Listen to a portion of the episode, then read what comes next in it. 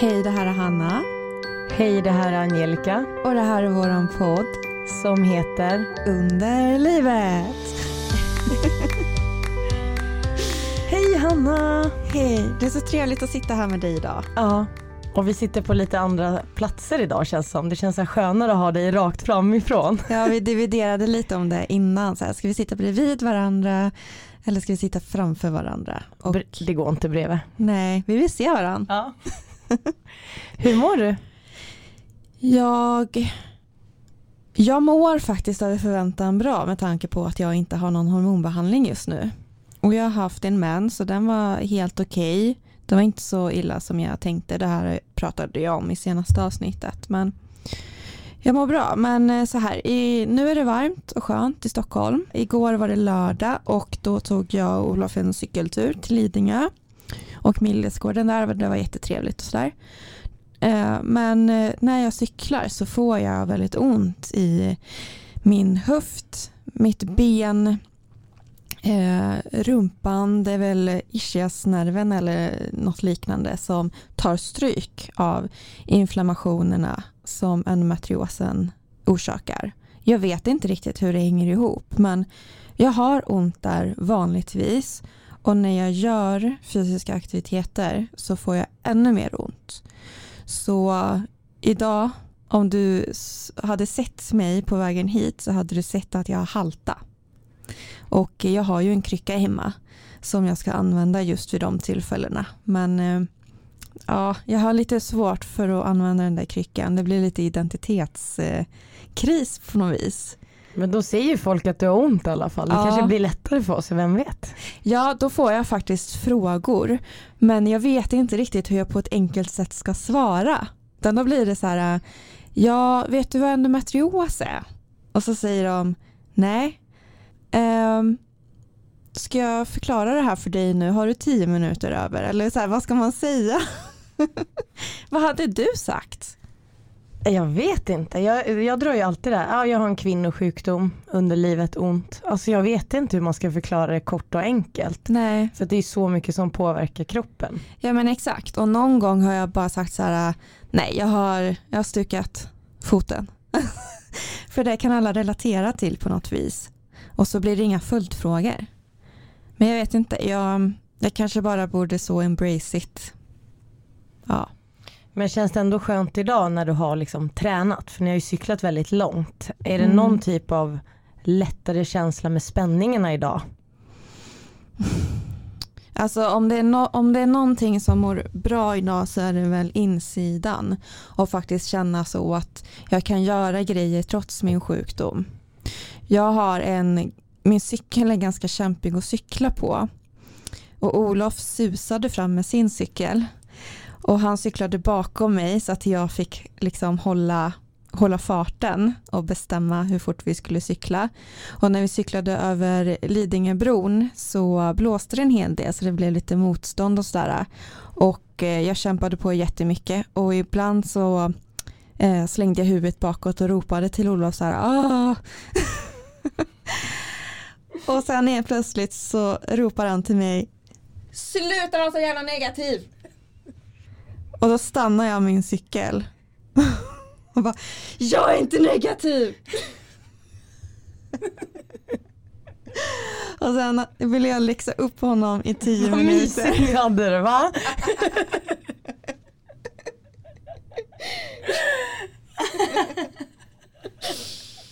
Ja men sen resterande tio minuterna så stod vi där, jag hade klivit av våra cyklar och jag stod och höll eh, liksom tal för Olof om hur, hur jag inte är en negativ person utan att det här bara är min sjukdom och det är så jobbigt för mig att eh, försöka hålla isär att min sjukdom inte är jag och när du säger så här då blir det personligt och då fall, faller allt som jag har tränat på. Ja, men jag var ju negativ också och jag förstår Olof för det är inte alltid lätt att stå bredvid. Eh, men eh, vi är väldigt bra på att bråka inom citationstecken. Vi, eh, vi har väldigt stor respekt för varandra och kan prata och reda ut saker. Så vi hade det jättemysigt. Hur mår du? Eh, jag mår bra. haft en fin helg, bra vecka, eh, lagt upp mycket om våra lyssnare den här veckan har vi uppmärksammat. Det har varit jättekul. Eh, kroppsligt eller vad man säger, ja, då har jag varit på ett gynbesök i fredags. Förra fredagen blir det ju. Ja, kan inte du berätta om det? Jajamän, mm. eh, och det var ju egentligen två besök inbakade i ett. Det blir ju så dålig kommunikation mellan läkare ibland. Men eh, jag fick en remiss till endometriosteamet eh, där de har ställt diagnosfråga endometrios, lunga slash lever. Så jag ska få utredas där. Gud vad bra. Så det var två läkare varav en har gästat oss som kom in eh, men jag har fått remiss dit utan eh, de tyckte inte att det bara var levern det var fokus på utan det kan även vara endometrios i lungan. Hur kom de fram till det då? Ingen aning. Nej. Och hur känns det då att få vara en, en patient inom endoteamet? För det är ju ändå, alltså även om det betyder att det är mer hjälp nu och mer omfattande hjälp så betyder det också att du faktiskt är så sjuk att du har kvalat in. Eh, men jag fick också höra att det var lite väntetid men att mm. just när det är endometrios utanför, eh, där det är utanför, då kan det gå lite snabbare just för att man vill ju veta direkt hur man ska börja behandla. Så att jag tror mm. ändå kanske efter sommaren. Men eh, det kändes bra. Mm. Jag blev väldigt bra bemött. Och sen hade vi ett samtal om barn. Vill du Ja det var faktiskt inte, jag var väldigt ledsen innan men det var inte så tungt som jag trodde. Det var väldigt professionellt. Mm. Var det du som tog upp det eller var det hon? Nej, jag skulle bli kallad till ett sånt besök. Aha. Eh, eh, I maj egentligen. Mm. Men nu blev det inbakat för jag tror att de trodde att det var därför jag var där. Det blev jättekonstigt. Mm. Men eh, då fick jag reda på att man kan ju frysa ägg. Innan jag är 35 bör jag försöka skaffa barn. Jag känner mig inte ett dugg pressad faktiskt.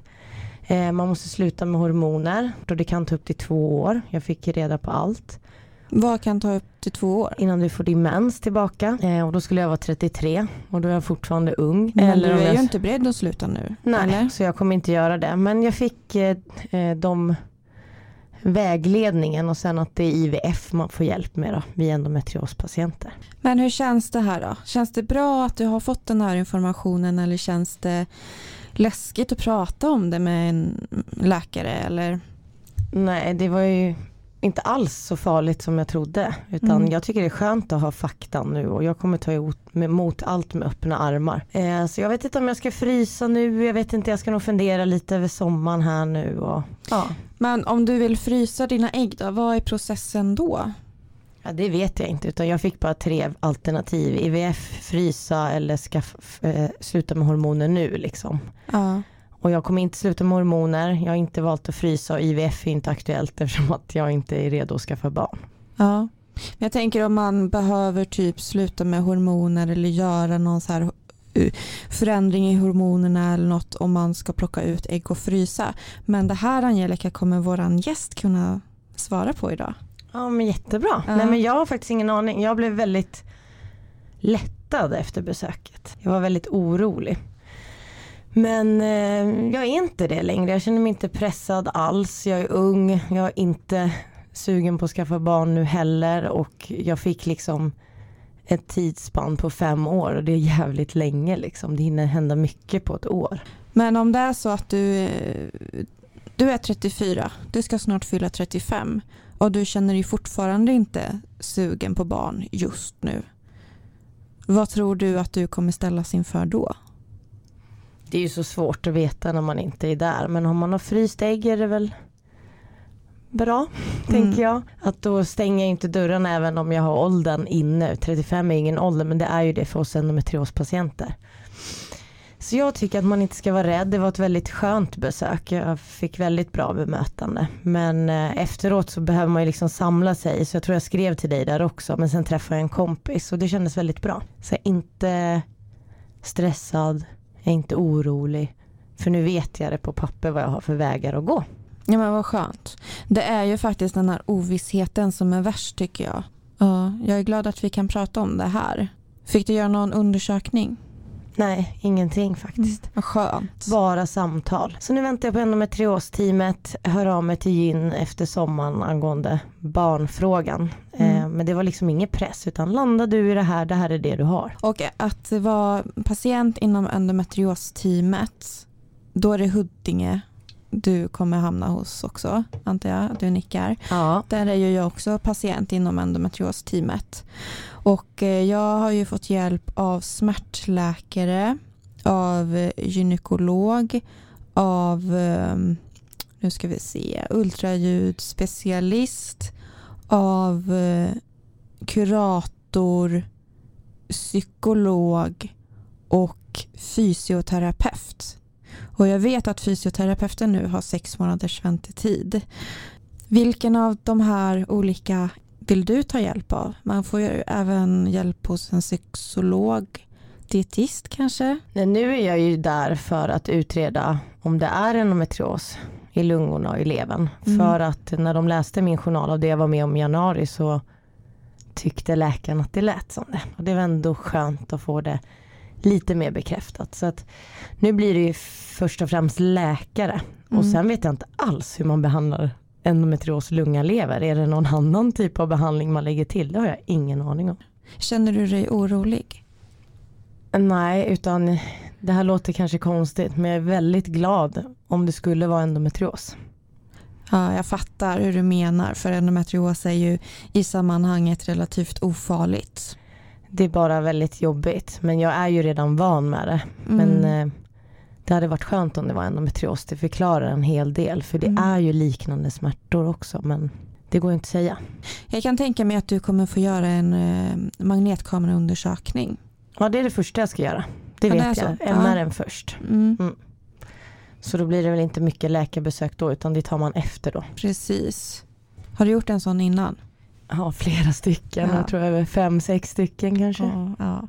Men det känns bra, jag hamnar i rätt händer så det var ett jättefint läkarbesök. Vi kan prata skit om mycket men ibland måste man också hylla dem också för nu blev jag lyssnad på. Det finns faktiskt riktigt bra läkare inom kvinnovården i Sverige. Och som du säger, de, man måste prata om dem också när det faktiskt funkar. Men det var skönt liksom att komma till besök och direkt känna att jag blev betrodd. Mm.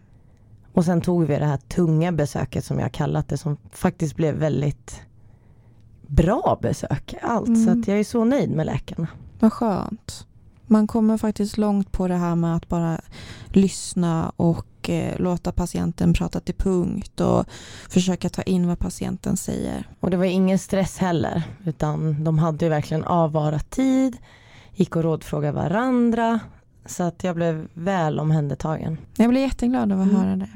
Eh, Jag har fyllt år. Jag har fyllt 29. Jag fick en jättefin present av Olof. Och det är så att när vi inför vår livesändning på Instagram i december, strax innan jul, så var vi hemma hos Hulda Andersson som har skrivit boken Endometrios, mensvärken från helvetet. För att hon eh, skänkte oss tio exemplar av sin bok, helt fantastiskt, som vi kunde skänka vidare till er eh, lyssnare. När vi var där så visade hon någonting som hon tyckte var helt fantastiskt, som hon var helt lyrisk över. Och det här är en mackapär som heter Flow Pillow Heat. Och det är en massagekudde som eh, det också är infraröd värme i. Så att den blir varm och den här infraröda värmen tränger in i djupet och når liksom muskler och leder. Samtidigt så masserar den ganska så kraftigt.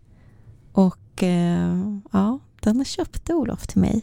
Och jag har den med mig, Angelica. Du måste få prova den här. Ge mig den, sätt på den. Jag ska lägga den på ryggen. Jag ska sätta på den här nu. Måste man dra upp eh, tröjan eller? Nej, Går det, det behöver du inte. Hör. Nu masserar den. Varsågod. Nu ger jag den till Angelica. Den blir varm eh, successivt. First impression. Gud vad skönt. Ja. Den här vill jag ha hela podden. Du, du får ha det om du vill. Jag har med mig laddaren också. Så. Åh gud vad skönt. Men nu har jag den på ryggen men jag kan tänka mig att har man riktigt ont så är det skönt att ha den på magen också. Ja, jag har haft den på magen och jag har haft den under låret och benet. Och i början så gör det ju jätteont att ha den där. Men sen så går det liksom över till att det bara är skönt. Och det där är helt magiskt. Men den masserar väldigt hårt. Ja, det, Mm. var, det blev jag förvånad över. Det är Mm. jätteskönt. Den kan verkligen lösa knutar. Så hård är den. Alltså blundar jag så tänker inte jag på att det är en flow pillow. Det känns som att det är någon som masserar. Ja, ja den är helt fantastisk. Eh, och det, den är uppfunnen Aj. och tillverkad i Sverige. Där var det en knut. Gud! Men det är skönt. Det är väldigt skönt. Och det kan vara lite smärtsamt också. Men jag tror det här är bra. Åh är gud vad skönt. Det var precis ovanför rumpan där. Du får ha den hela... Här ska hela, jag köpa. Ja. men jag har den gärna. Mm. Och den där kostar ju, den, är ju, den kostar ju en del, men det är så värt det. Den kostar ett och två tror jag. Eh, Vi kan lägga en länk till den i poddens eh, avsnittsbeskrivning. Eh, vad skulle jag mer säga? Eh, jo, den där är så himla skön också för när man har smärta då är det så himla skönt med beröring för att det avleder ju smärtan. Att man får känna någonting annat. Och den där hjälper verkligen för det. Så den där är kanon verkligen. Jag är så, tack för tipset Hulda. Jag är så bortskämd under den här podden nu. Ja. Nej men nu känner jag så här, lite nog om oss. Men vi har en viktig grej tycker jag. Vi har Mm. fått en fråga, jag tycker du kan ta den. För vi fick en fråga eh, av en lyssnare. Där det är någon som undrar om man kan bota endometrios ja eh, nej, jag svarar på den frågan. Man kan inte bota endometrios. Det är en kronisk sjukdom som idag inte går att bota. Man kan däremot eh, lindra symptomen mer eller mindre. Men man blir aldrig botad från endometrios. Förhoppningsvis så kan man det i framtiden. Men i nuläget är man inte ens överens om varför man drabbas av sjukdomen. Däremot, någonting som jag undrar om ganska ofta är att jag fattar inte varför det inte är populärare att forska på endometrios för att det finns så mycket som man kan upptäcka. Kan man få Nobelpriset enklare? Lite så tänker jag. Och förstå hur många som skulle vara tacksamma. Så många som hjälper oss och vi gör det också och sprider kunskap. Att vi äntligen kanske kunde bli helt smärtfria. Jag fattar inte. Nej jag fattar inte heller.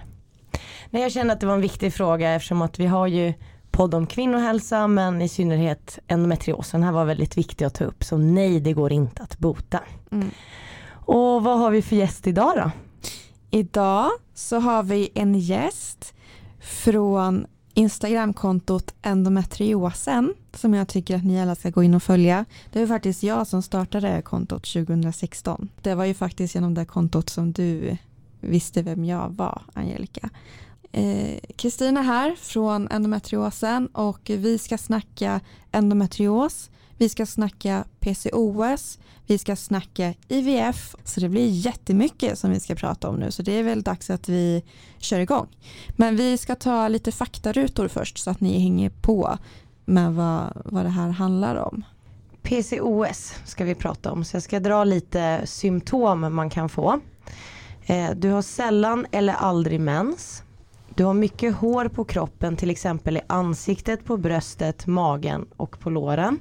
Du har finnar. Du har lätt att gå upp i vikt. Du har svårt att bli gravid. Du kan känna dig nedstämd och håglös Hanna. Vad är det?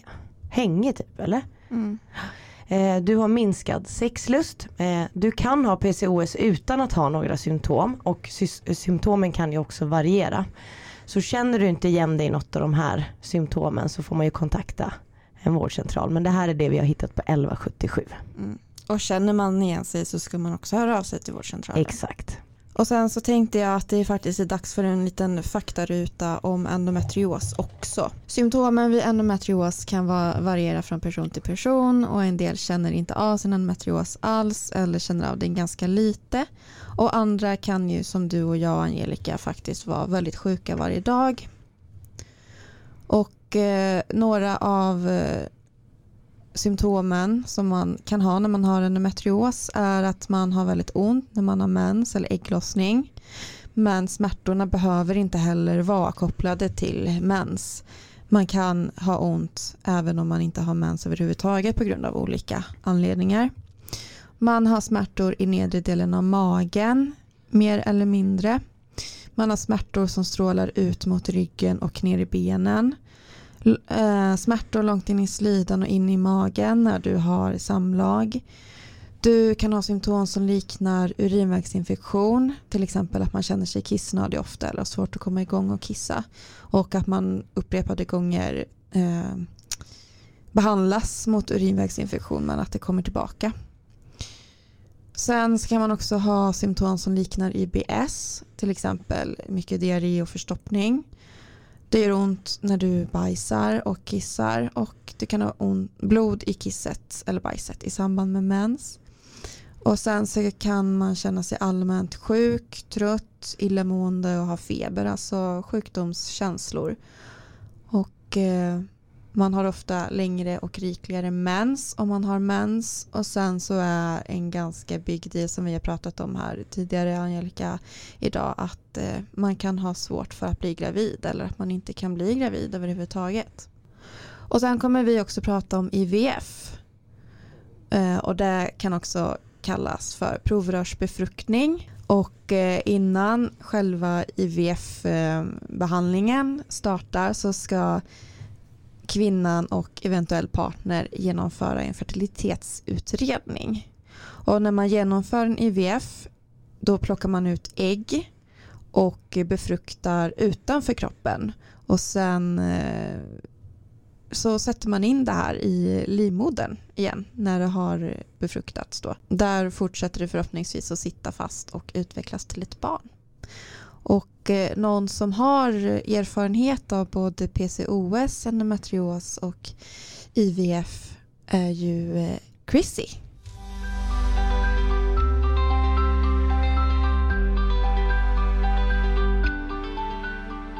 Hej Chrissy! Hej! Vad kul att du är här.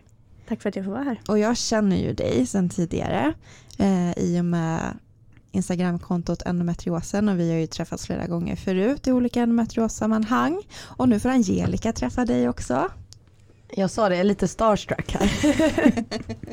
det kan få autograf sen. Ja, tack. eh, Chrissy, kan inte du presentera dig? Eh, ja, absolut. Jag, ja, Chrissy, namn, eh, 29 år och har tre barn. En man nyligen. Sen. Grattis, vad stort. Ni har ju gift er. Det ja. var för en vecka sedan. Två veckor första sedan. april. Första april. Ja. Två veckor sedan. Wow. Hur blir det att gifta sig nu corona?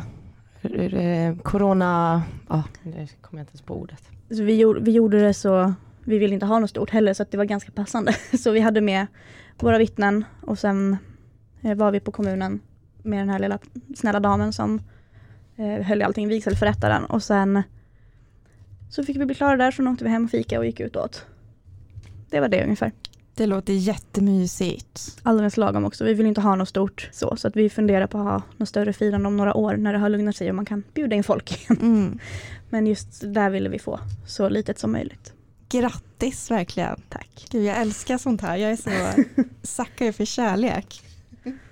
Eh, vad tyckte du om, eh, om vår faktaruta här om PCOS? Är det någonting som du vill lägga till eller är det något som var fel eller reagera? Jag vill eh, just PCOS vad det står för. Det står för polycystiskt ovariesyndrom. Och ett av de viktigaste symptomen är ju att man har flera ägg, äggblåsor i äggstockarna som, är, som trängs. Det, det är vanligt att man ser som ett pärlband på ultraljud, man ser många äggblåsor och det är det som förhindrar ägglossningen för att det är många som trängs och de får inte utrymme att växa. Och då kallas det PCO-äggstockar. Själva S kommer till om man har syndromet som också är en hormonrubbning. Och då, inte helt exakt säker på hur, men det är någonting med testosteron, att man har en för hög halt fritt testosteron i kroppen. Eh, kvinnor och män har som regel lika mycket testosteron, men hos kvinnor är det bundet till ett visst ämne i blodet. Men hos folk med det här syndromet då så blir det mer fri, fritt och det är testosteronet som ger de här symptomen som, eh, som ni pratade om som manlig behåring eller hyrstism och ja, utebliven ägglossning och sådär. Och IVF då? Vad ja. tycker du om den faktarutan? Ja, det var väl det viktigaste som var med. På en, en kort sammanfattning så tyckte jag du fick med Mm. Och det kommer vi ju gå in på mer sen. Eh, och också din personliga erfarenhet av IVF. Ja. Eh, men eh, ska vi börja med endometrios då? Mm. Och då vill vi att du ska berätta från första symptom och till idag. Mm. Yes. Jag var 14 år när jag fick min första mens. Och jag vaknade på morgonen och trodde att jag hade bajs på mig. För att det var liksom, det är ofta brunt blod i början sådär. Eh, jag vågade inte säga någonting till min pappa och jag skulle till min faster på kvällen, för jag skulle ha barnvakt. Så jag ringde min farmor och frågade om hon kunde fråga min faster om hon hade bindor, när jag väl räknade ut att det var, det var nog mens. Sen åkte jag hem dit och under kvällen så fick jag ont. Så jag satt på huk på golvet, ihopkrupen till en liten boll. Och så gömde jag mig, för vi var lite kurragömma samtidigt, jag och mina kusiner. Och, och så satt jag där och kommer ihåg så tydligt, jag tänkte, jaha, det är så här mensvärk känns. Det, det var nog inte riktigt så mensvärk känns, för att jag blev nästan helt golvad. Men jag visste ju inget annat, så jag trodde ju på det. Och det här var alltså din första mens? Ja. Och du fick så ont eh, liksom i starten direkt? Ja. Alltså. Och sen något år senare så sökte jag hjälp på ungdomsmottagningen. Och mer eller mindre fick kommentaren att det gör ont att ha mens och det ska göra ont att vara kvinna. Jag trodde på dem. Hur kommer det sig att det tog ett år innan du sökte och varför sökte du just då? Hade du fått, alltså, kände du på dig att någonting var fel? Nej, inte så. Det var mer att jag inte riktigt stod, stod ut. För att det gjorde ont. Eh, och det blev jobbigt. För att de, de värsta gångerna hade jag ont från nyckelbenen ner till knäna. Både liksom på fram och baksida så att jag kunde liksom inte göra någonting. Uh, nu har jag till exempel jag har aldrig varit hemma från skolan. Men det har inte att göra med för att jag inte behövde utan för att jag blev tvingad att gå till skolan. Eh, till exempel så. Och jag har hela tiden fått höra att det ska göra ont, så jag trodde att det var så här det skulle vara. Eh, Jag fick p-piller någon gång, eller minipiller, när jag var runt 16-17 och provade och det tog bort mensen. Och jag fick faktiskt min, mycket mindre ont, men jag blev istället väldigt personligt förändrad, arg, ledsen. Jag mådde skitdåligt helt enkelt. Och då slutade jag med dem. Och när jag var 19 så stod jag inte ut längre, det gick inte. Och då var jag när jag stod och färgade håret och så helt plötsligt så fick jag så ont så att jag fick springa och kräkas och satte mig i badkaret med varmaste vattnet. Och duschen rätt på så hela jag var helt illröd för att det var så varmt vatten. Och sen satt jag där tills det hade, hade värsta hade gått över. Och sen sökte jag hjälp och då sökte jag direkt till gyn. Och hade enorm tur och hamnade hos Anna-Sofia. Wow, Mm. direkt. Ja, jag hade ingen aning om alls vem hon var då, eller jag, hade inte hört, jag visste inte ens vad endometrios var. Det var hon som tog upp det. Har du hört talas om endometrios? Mhm. Och för er som inte vet då så är ju Anna-Sofia Melin, hon har ju varit gäst här hos oss. Eh, Och hon finns även på Instagram som endometriosdoktorn och hon är ett ganska känt namn i endometriosvärlden eftersom att Mm. hon anses vara en otroligt kompetent och eh, fin läkare för de här patienterna som eh, blir väldigt undanskuffade av vården. Mm. Och jag kände på en gång att fasen vad skönt att någon äntligen lyssnar. Någon berättar för mig att det ska inte vara så här. Man ska inte ha så här ont. Man ska inte bli nästan medvetslös för att man inte klarar, ja, det ska inte göra så ont helt enkelt. Och det var så skönt att bara få den bekräftelsen att det är något som inte är som det ska. Och vi provade lite olika behandlingar som inte fungerade lite smärtlindring som inte riktigt fungerade och sen bokades en operation in. Så Och hur länge provade du de här olika behandlingarna? eh, jag tror det var två, tre månader Mm. och sen bytte vi. Provera vet jag provade och det provade jag bara i tio dagar för jag fick migrän, fruktansvärd migrän varje dag så då slutade vi på den på en gång bara. Mm. Och de andra vet att jag provade i alla fall några månader. För det är också en väldigt tuff period. Alltså man Mm. känner sig lite som en försökskanin och det är väldigt stora biverkningar ibland. Ja. Och man mår ju oftast inte bra som det är om man går med de här smärtorna. Så det kan vara väldigt, väldigt jobbigt att Mm. gå igenom den perioden då man ska prova ut hormonbehandlingar. För det är ju så man behandlar en metrios. Ja. Och att man ska prova ut smärtstillande. Och det är också det att många av de symptomen som du till exempel hade innan kan ju också förstärkas i början av en behandling. Eh, men det ger med sig med tiden och det är ju också väldigt jobbigt. Mm. Ja, nej, sen går, går jag vidare här bara till min operation. Att vi, skulle, vi bokade in en operation och det roliga i den vevan var att jag träffade min man då i samma, samma veva. Så att vi träffades på lördagen. Jag opererades på onsdagen och sen var vi på vår första dejt på fredag. Nyopererad så Och det gick ju bra. ja, ja. Förutom att hans 8 kilos katt satte sig på mig, tassen rätt i mitt operationsår. det var inte skönt.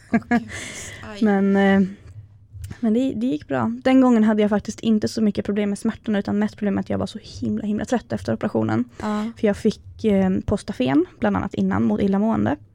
För att jag kan sova i ungefär 20 timmar på dem. På ett dygn. Så jag sov. Jag tror att det var klockan sju de stängde upp vaket så åkte jag upp till avdelning. Och sen så bara bestämde jag mig, nu ska jag hem. Ta ut min PVK, nu vill jag åka hem. Då, då drog de den, ringde en taxi och så fick jag åka hem. Så jag sov hela vägen hem. Och sen sov jag hela natten. Sen kom jag knappt ur sängen. För att min säng var på golvet. Så jag fick gå hem och sova hemma hos min farmor istället som har en hög säng. Men den gången hittade de ingenting på operationen. Ehm, och så vi gjorde en magnetröntgen och de hittade ingenting då heller. Och då skickades en remiss till endometrioscentrum i Huddinge. Okej, för de var fortfarande säkra då på att eh, det, det finns en stor sannolikhet att du har endometrios. Ja, det var så jag förstod det hela tiden. Att, och Anna-Sofia förklarade det väldigt fint att det behöver inte synas. Det kan vara mikroskopiskt och det kan sitta djupare i vävnaden så att det inte syns. Och ja, så var det liksom, vi skickade en remiss och hon skickade remissen och jag fick komma till endometrioscentrum. Och där träffade jag lite olika läkare och fick prova ytterligare några behandlingar och så träffade jag en läkare. Jag kommer inte ihåg vem det var, tack och lov. Men det var fruktansvärt. För att då frågade hon mig, ja men det kan, kan det inte vara klamydia? Och jag sa, men jag har ju haft de här problemen sen innan jag hade min sexdebut. Jag var 14 år när jag fick problemen. De kommer cykelbundet, mens och ägglossning. Och ibland däremellan. När jag var så pass, alltså efter 19 då började det komma alltid. Innan det så var det bara cykelbundet. Eh, Så nej, det kan inte vara det. Ja men vi gör ett klamydia. Så hon tog ett klamydiatest och så gav hon mig antibiotika i förebyggande syfte som var du måste ta det här. Eh, Så jag fick ta den antibiotikan och sen kom ju svaret att nej, det är inte klamydia. Och det här var på endometriosteamet i Huddinge? Ja, men det var en, in, en läkare som kom från ett annat sjukhus. Så det var ju ingen från, som jobbar där hela tiden. Hon var in, inlånad från en annan, ett annat sjukhus. Jag tror att hon kom från Uppsala, jag är inte säker. Det var så länge sedan. Alltså det här, är- Men jag var, eller fortfarande blir så fruktansvärt arg när jag tänker på det. För att Fine att de kan ha misstänkt det om det var något som hade kommit nytt. Men inte något som påbörjas innan man ens har sexdebuterat. ja, alltså det är ju bra att utesluta så mycket som möjligt och göra det under Ja. tiden som man utreder endometrios. Men nej, alltså, och jag vet ju om att det här har drabbat Mm. dig sedan innan. Jag kan ju din historia. Eh, men ändå så blir jag nu så chockad återigen när jag hör det. För att jag, det är så hemskt att du har behövt uppleva det och liksom behöva ta det här testet och genomgå den här Mm. penicillinkuren när du liksom vet att det är inte det här. Det där blir en sån käftsmäll för att hon, läkaren var ju säker, säker på att det var klamydia och ger en förebyggande kur. För hon tänk, i hennes huvud, jaha nu kommer patienten ringa och säga att det var klamydia. Hur kan man ens tänka så? Mm. Nej, men det blir ju lite som att de bara, okej hur, hur kan vi göra för att bli av med den här patienten? Vi skickar hem henne med en kur antibiotika och hoppas på att hon inte kommer hit igen. Den uppfattningen får man ju. Det gör mig så jävla arg. Mm. Men, men nu vill jag höra mer, vad hände Ja. sen? Vad hände sen? Sen fick jag tack och lov bara träffa andra läkare och eh, så fick jag min andra operation inbokad. Och den gjordes ett och ett halvt år efter den första. Och vi bestämde också i samma veva att efter operationen ska vi börja försöka få barn. För jag hade sagt redan första veckan till min man då att jag vill ha mitt första barn innan 25. Han var 19 när vi träffades. Jag trodde han skulle lägga benen på ryggen och springa fort som tusan. Men det gjorde han inte. Han, Ja, då får jag bli farsa när jag är 23. Och sen bestämde vi att efter operationen då ska vi börja försöka när jag har återhämtat mig. Och det här att du vill eh, bli gravid och ha barn innan 25, var det någonting på grund av endometriosen och svårigheterna som man har att bli gravid eller var det för att du... Nej, det var bara liksom så jag, jag kände. Båda mina föräldrar var unga när de fick mig. Eh, Så det kändes naturligt, fast de var 18 och 21. Så inte riktigt så tidigt. Jag ville ha klart eh, studier, boende och fast partner och sen kände jag att då var jag redo. Mm. Och eh, vi började ju försöka då efter operationen. Men operationen eh, skedde ja, ett och ett halvt år efter den första. Och då kom operatören upp efter och sa eh, vi har hittat en endometrioshärd bakom din livmoder. Och vi tog ett test. Eh, innan operationen också så provade jag Visanne i tre månader. Och det är det första som tog bort mens, tog bort den mesta smärtan och som faktiskt inte gav några jobbiga biverkningar. Den enda biverkningen jag kommer ihåg var att jag kunde gråta från ingenstans och bara stortjuta. Mm. Eh, och så gick det över. Och sen att jag svettades lite mer. Men det kunde jag definitivt leva med. Men sen slutade ju med det i samband med operationen också. Eftersom att vi skulle försöka få barn. De ville sätta in en spiral innan. Men eftersom att det tar ungefär sex månader för den att börja verka. Så skippade vi det. För vi visste att vi ville försöka få barn. Och sen kom provsvaret från labb. Och läkaren ringde bara nej. Eh, provsvaret kunde inte bekräfta att det är endometrios. Så det är inte det. Och jag blev så här, återigen bara, men det räcker ju med att man ser, ni har ju sett, det står i journalen, gammal och färsk endometrios har hittats bakom i den här Dogla... Dog, Douglas Dog- ficka kallas det tror jag. Ja, något sånt där. Och sen pratade jag, in, eller han sa, han bara, men, det, men vi behandlar det som att det är det i alla fall. Så bara, ja. Eftersom att jag hade varenda litet symptom liksom. Och sen började vi, ja, vi började försöka med barn. Och eh, helt plötsligt blev mina menscykler, som alltid har varit regelbundna, på typ 28 dagar på klockslaget, blev väldigt oregelbundna. Så de var allt från 28 till 61 dagar. Och det är inte så himla lätt att eh, pricka en ägglossning när man inte vet när den ska ske. och eh, så hade jag varit på ett till besök på endometrioscentrum och pratat med dem om det här. Och då sa läkaren att du ser ut som att du har äggstockar som, som sällan har ägglossning. Ta ägglossningstester i, i sex månader och sen återkommer du om du inte får någon ägglossning. Och då ska man veta också att har man PCOS så funkar in, generellt sett inte ägglossningsstickor. Jaha, varför inte det? Eh, för hormonnivåerna, de, de här LH-testerna reagerar på alla hormoner. De reagerar på graviditet, på, de kan reagera på att mensen är på väg, de reagerar på en LH-stegring och de kan reagera på så den med PCOS kan alltid ha positiva ägglossningstester eller alltid negativa. Okej. Eh, så det är lite olika. Så PCOSen upptäcktes i samband med att ni försökte skaffa barn va? Ja, men inte förrän senare för hon sa inget om det. Hon sa bara att det ser ut som dina äggstockar har svårt att ägglossa. Och inget mer. Sen bara, gå iväg, ta ägglossningstester, hej då. Men du, jag undrar en grej. Under den här tiden då du var obehandlad och höll på och liksom hoppades på att ni skulle bli, bli gravida. Hur mådde du i din endometrios då? Jag hade ont. Mm. Eh, Det var varje blödning, fruktansvärda smärtor. Och när jag fick ägglossning eller när jag skulle haft ägglossning och in, men inte hade det så fick jag ont. Och det är så här lagom skoj att försöka få till trevliga ligg Ja men exakt. för att få barn. Mm. När det känns som att någon stoppar upp en elvisp med taggtråd och kör runt Mm. varje gång man försöker ligga. I sam, som tur är har jag det som, jag har aldrig haft symptom vid samlag eller sex bara när jag har ägglossning. Men inte annars. Men det är just ägglossningen man vill åt när Ja, man vill få barn. precis. Så det, det var mindre skoj. Så det var väl som vi körde Ni- så snabbt som möjligt bara för att det skulle gå över fort. Och sen, Mm. och sen tänkte vi också att, eller jag tänkte ända från början att det kommer nog ta tid. I, I snitt tar det mellan 7 och 12 månader att bli gravid om man försöker aktivt varje ägglossning. Så jag tänkte att det tar väl kanske ett år. Mhm. Det tog lite mer tid än så. Men sen var jag hos min hudläkare för att jag har rosacea också. Och hon sa att du har akne också. Eh, har, har du kollat om du har PCOS? Jag så undrar vad är det överhuvudtaget? Sen så kom jag på att i min journal stod det att jag hade polycystiska ovarier. Och det betyder att man har många äggblåsor. Eh, så hon bara, men boka en tid hos gyn. Så jag gjorde det. Jag ringde till sjukhuset där Anna-Sofia jobbade och bokade en tid. Och jag hade sån himla tur för de hade en återbudstid redan dagen efter. För att hon skulle sluta på det sjukhuset veckan efter det.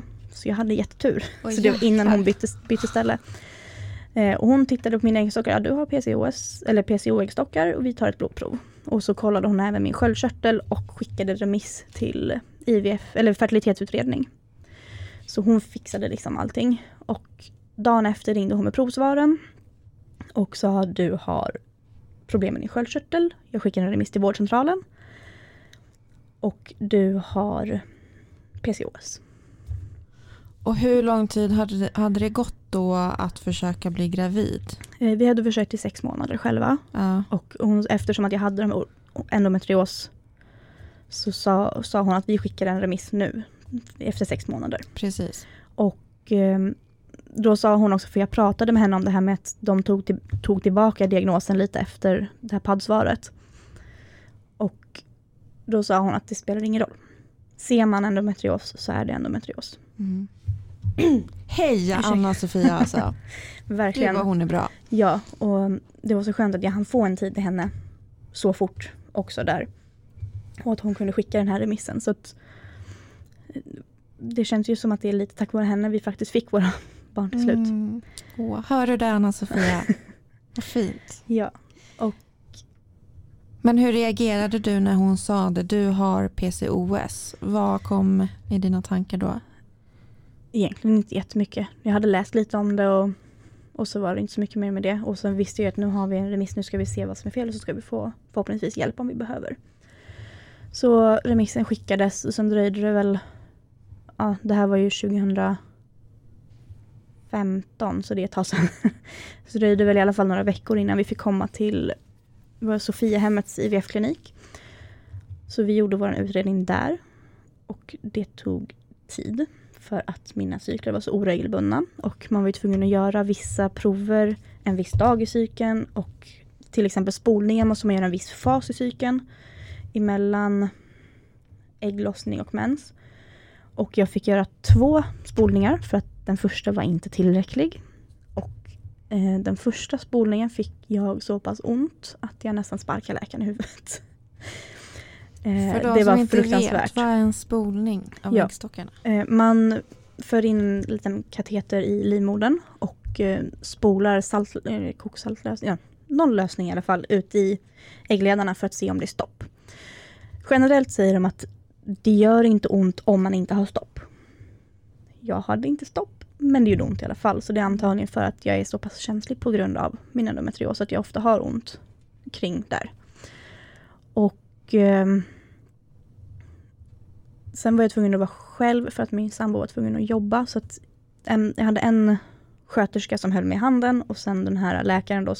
Och hon var, de var jättebra. De verkligen tröstade, var försiktiga. Och sen sa de efteråt att förlåt, vi måste göra det här en gång till. Får vi göra det? För jag fick inte en ordentlig bild av din livmoder. Eh, så det, gör vad ni vill, bara jag får bli smärtlindrad ordentligt.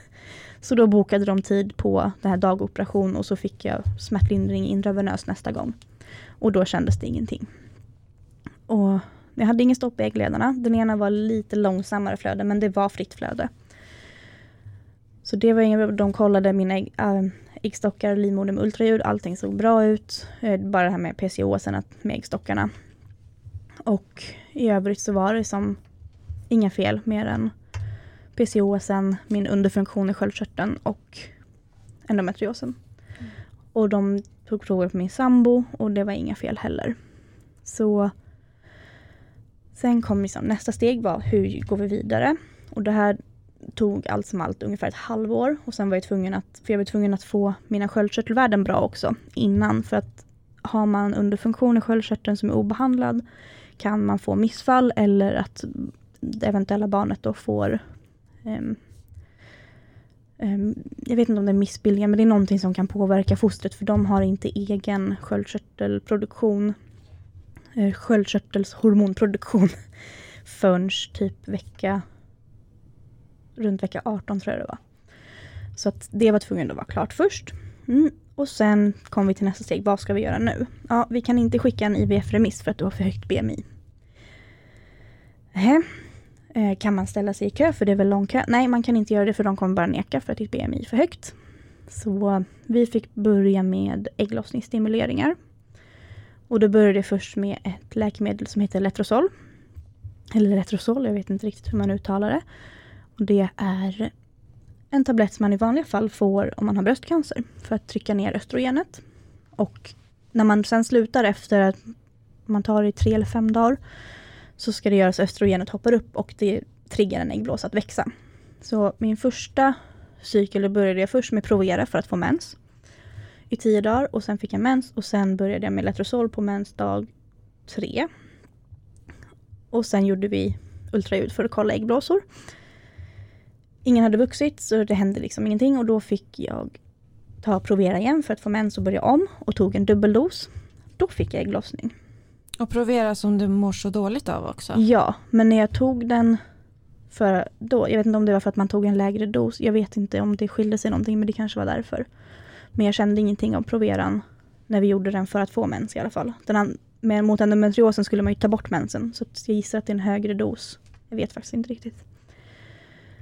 Eh, och så fick jag Provera igen och dubbeldos Letrozol den här gången. Och sen så hade jag faktiskt ägglossning. Jag fick två äggblåsor som växte och fick ta en spruta Ovitrell för att ägget skulle mogna och lossa. Eller äggen då i det här fallet. Och eftersom att det var två ägg så fick vi välja själva om vi ville ta risken att det kan bli fler än ett barn. Och vi kände att ja, det är klart vi gör det. Så vi försökte själva. Jaha, man gör så alltså? Okej, jag trodde inte man gjorde det. Nej, jag har Jag visste en, inte heller det. Ingen en- aning. en bekant som hade tre äggblåsor och hon fick också välja att ska ni försöka eller inte. Men eh, vi, vi försökte och det fäste ju inte. Och sen fick jag göra en till dubbeldos. Eh, Jag fick ju mensen eftersom jag hade fått ägglossning. Och den andra dubbeldosen fungerade inte, så jag fick ingen ägglossning. Och då bestämde vi för att byta till ett annat läkemedel som heter Gonal F och det är en spruta. Så då fick jag börja med den nästa mens. Och den tog vi i sex månader. Eller vi, jag tog den i sex månader. Och, Han kanske hjälpte till. nej. Nej. jag försökte få han att titta på några gånger men han är lite känslig för nålar.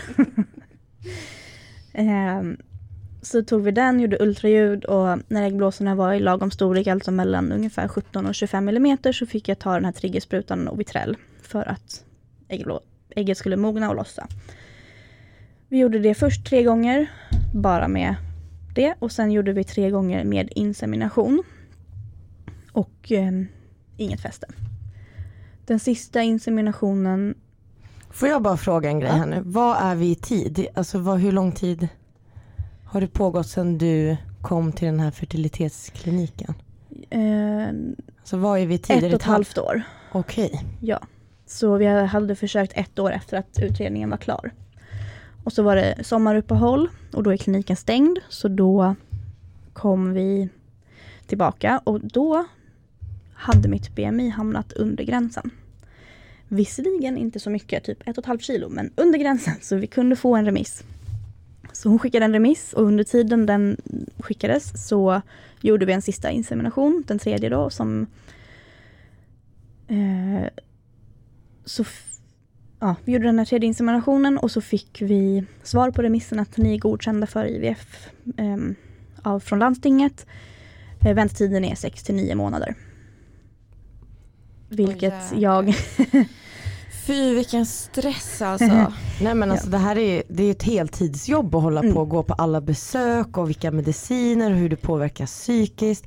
Jag sitter verkligen här och bara, alltså med typ öppen mun för du är verkligen så stark men alltså det här är eller hur Hanna, det är värsta heltidsjobbet liksom. Hur ska man orka? Jag hade Mm. tur och jobbade natt. Och sen var kliniken, jag kunde ta bussen utanför jobbet och ta till kliniken. Det tog 20 minuter. Så jag kunde åka direkt från kliniken, eller från jobbet till kliniken. Och sen hem och sova. Eh, sen blev det ju lite värre när vi bytte klinik. Men eh, vi är inte riktigt där än. Nu var Men- vi på... Ja.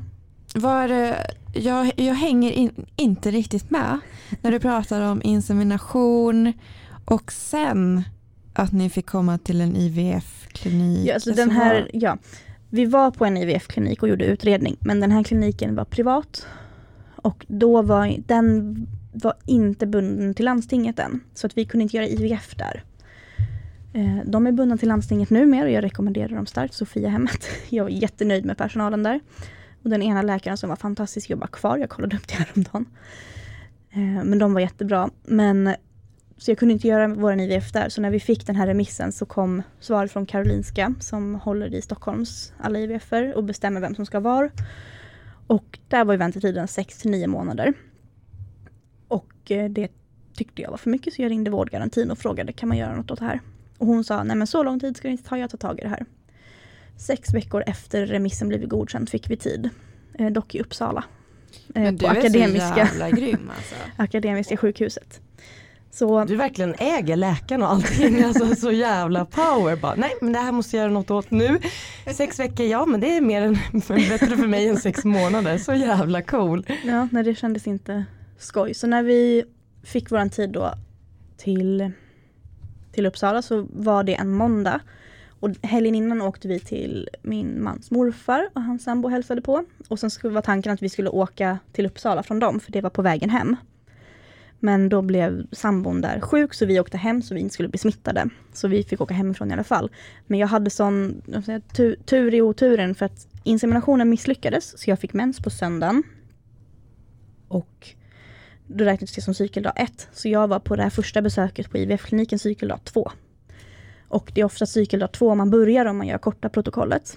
Eh, som vi gjorde. Och jag kommer komma in på vad, vad det innebär. Men eh, vi fick då, så kom vi till Uppsala.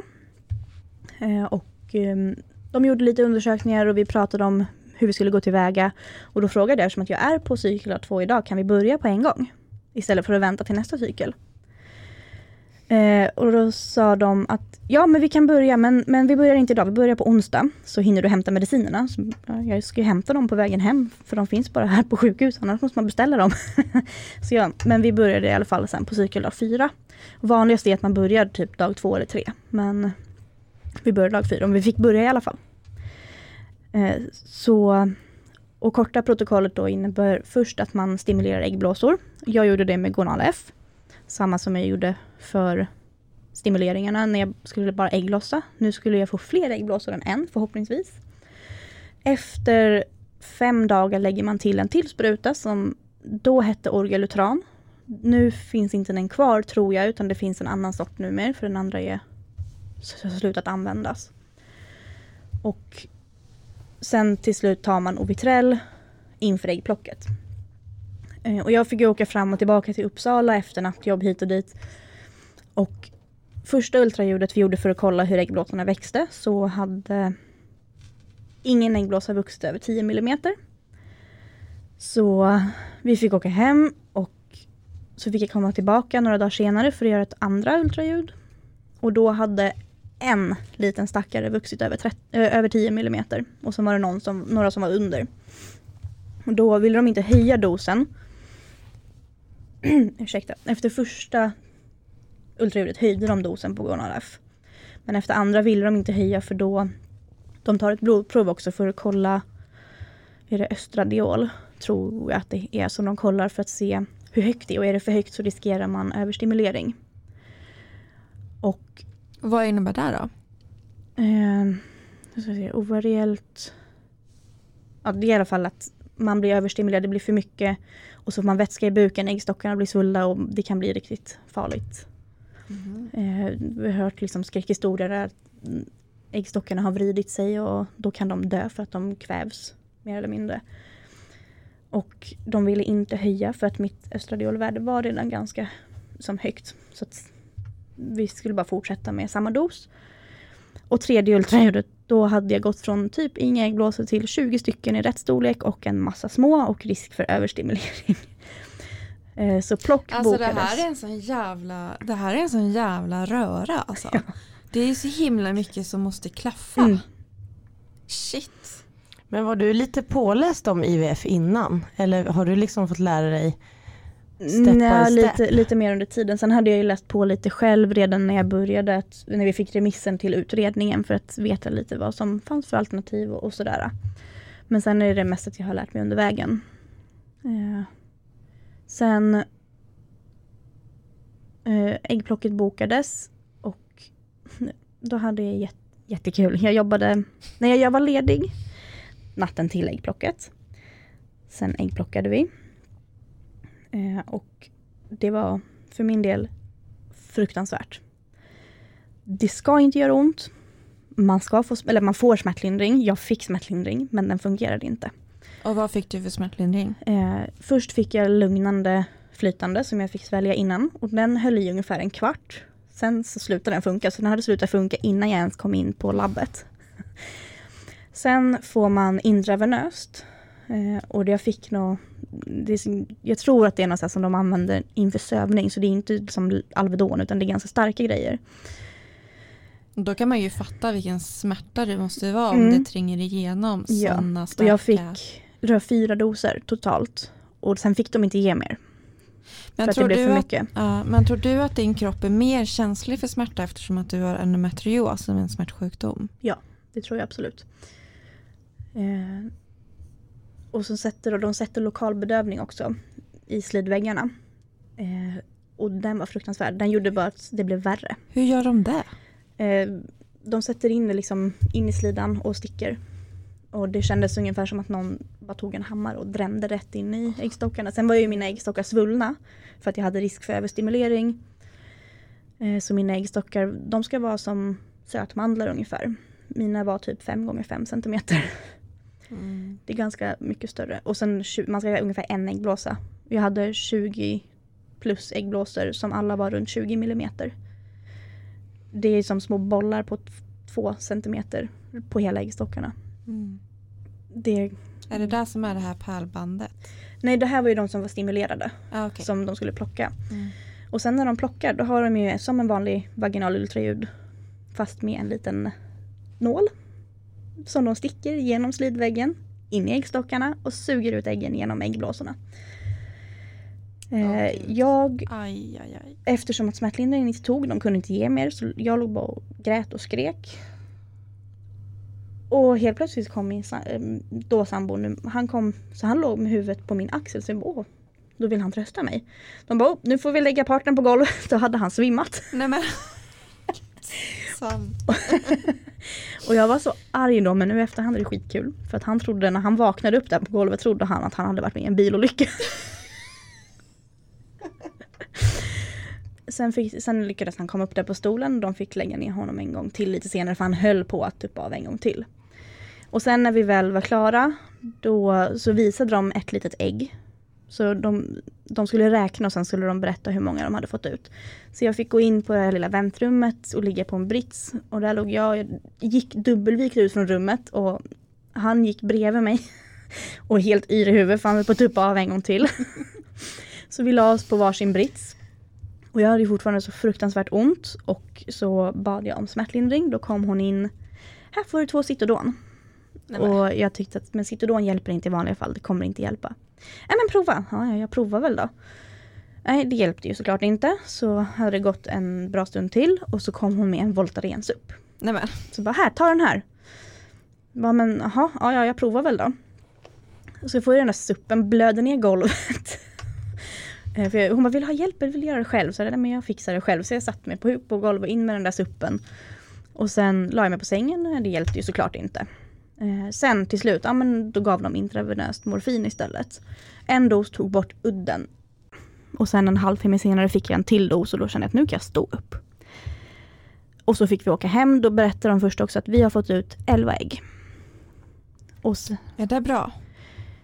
ja, det vill jag nog säga att det är. Sen hade jag över 20 äggblåsor så på den delen var det kanske inte så bra. Men det behövs egentligen bara ett ägg. Just det. Det behövs bara ett guldägg. Så säger de på torsdag ska ni komma tillbaka för återföring. Och om det är så att inget går att återföra då ringer vi er på förmiddagen. Och vad är det som, är det kvaliteten på ägget som skulle kunna göra att det inte går att återföra? Eller vad är det som Ja, gör? alltså om de, de befruktar ju så kvaliteten eller så kan det vara att det dör på vägen, att det inte utvecklas som det ska och lite sådär. Och även mannens sperma har ju betydelse där också. Ja. ju. Precis. Eh, Så han hade fått lämna sitt prov innan vi gick in i det här rummet. Så han fick gå in i ett litet rum ehm, och lämna sitt prov. Han hade kunnat göra det hemma. Men man måste komma med testet inom en timme då för att det ska vara bäst kvalitet. Och vi bodde ju så långt bort så att vi hann inte på den timmen. Så Mm. han fick Då hade göra han behövt göra det i bilen. Så han fick göra det. Prestera som fan alltså. Gud, ja verkligen press. Nej, Så han fick göra det där. Och ehm, sen åkte vi hem och jag hade väldigt svårt, alltså för jag var så påverkad av de här all, all smärtlindring som jag hade fått. Så jag, dels satt jag och tänkte att jag måste andas, jag försökte som trycka ut orden kändes det som för att allt gick så långsamt. Och där hade jag så svårt att förstå varför man tycker om att bli hög. För att allting gick så långsamt och var så obehagligt och jag mådde så dåligt. Mm. så det var inte min grej riktigt. Sen för just det här smärtlindrande tyckte jag om, men inte resten. Mm. Så jag satt hela vägen från Uppsala till Västerhaninge. Och jag klarade mig utan att spy hela vägen. Tills vi kör in i Västerhaninge. Då spyr jag för första gången framför min sambo. Samtidigt som jag sitter och spyr. Förlåt, förlåt, förlåt. Och han sa, men det gör ingenting. Såklart. Men ja, jag bad till och med om ursäkt när jag spydde under förlossningen. Så att Spoiler. Ehm, men sen kom vi hem och jag var, jag var påverkad av de här läkemedlen hela kvällen. Jag låg på soffan, typ bara låg på soffan hela kvällen och vilade. Och sen var jag ledig dagen efter, tack och lov. Så jag var ledig måndag, tisdag. Sen jobbade jag onsdag natt. Åkte hem och så käkade vi lunch i Haninge. Sen åkte vi direkt, jag jobbar vaken natt också, så det var vaken. Sen åkte vi till Uppsala för att återföra. Och då, det är mycket enklare. Jag var ju dock skiträdd efter det här plocket. Så att jag vågade knappt lägga mig i stolen. Jag ville bara gå därifrån och springa och aldrig komma tillbaka. Men jag la mig i den här lilla gynstolen igen, in i labbet och då visade de embryot på en skärm som vi fick se. Det var ett tre dagars embryo som hade åtta celler. Eh, tyvärr så tog vi ingen bild. Man får annars ta en bild på skärmen där. Vissa får en bild av kliniken. Men vi hade fått ta själva. Men jag klarade inte av att släppa min sambo så att han, tillräckligt länge för att han skulle kunna ta en bild för att jag var så rädd.